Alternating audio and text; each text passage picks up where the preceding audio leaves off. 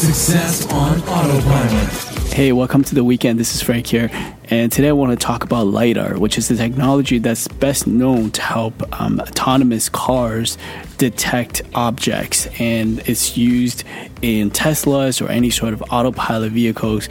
Now, uh, recently, there's been a project that was created by two students from the University of Carnegie Mellon, and they actually found to put one of these LiDAR devices with a smart speaker, which is the Amazon Echo.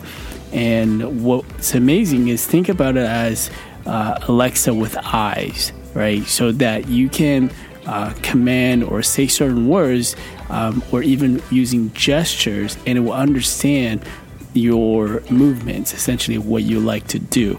Um, so, for example, um, they were able to turn up and turn down the volume just by gesturing up and gesturing down, which is really interesting. And there's so many applications um, that they have demonstrated in their video. So I will post this uh, really interesting video into the um, the Alexa app and also below the podcast. So check it out and let me know what you think. And uh, I will speak to you tomorrow. AboutEmployee.com slash briefing.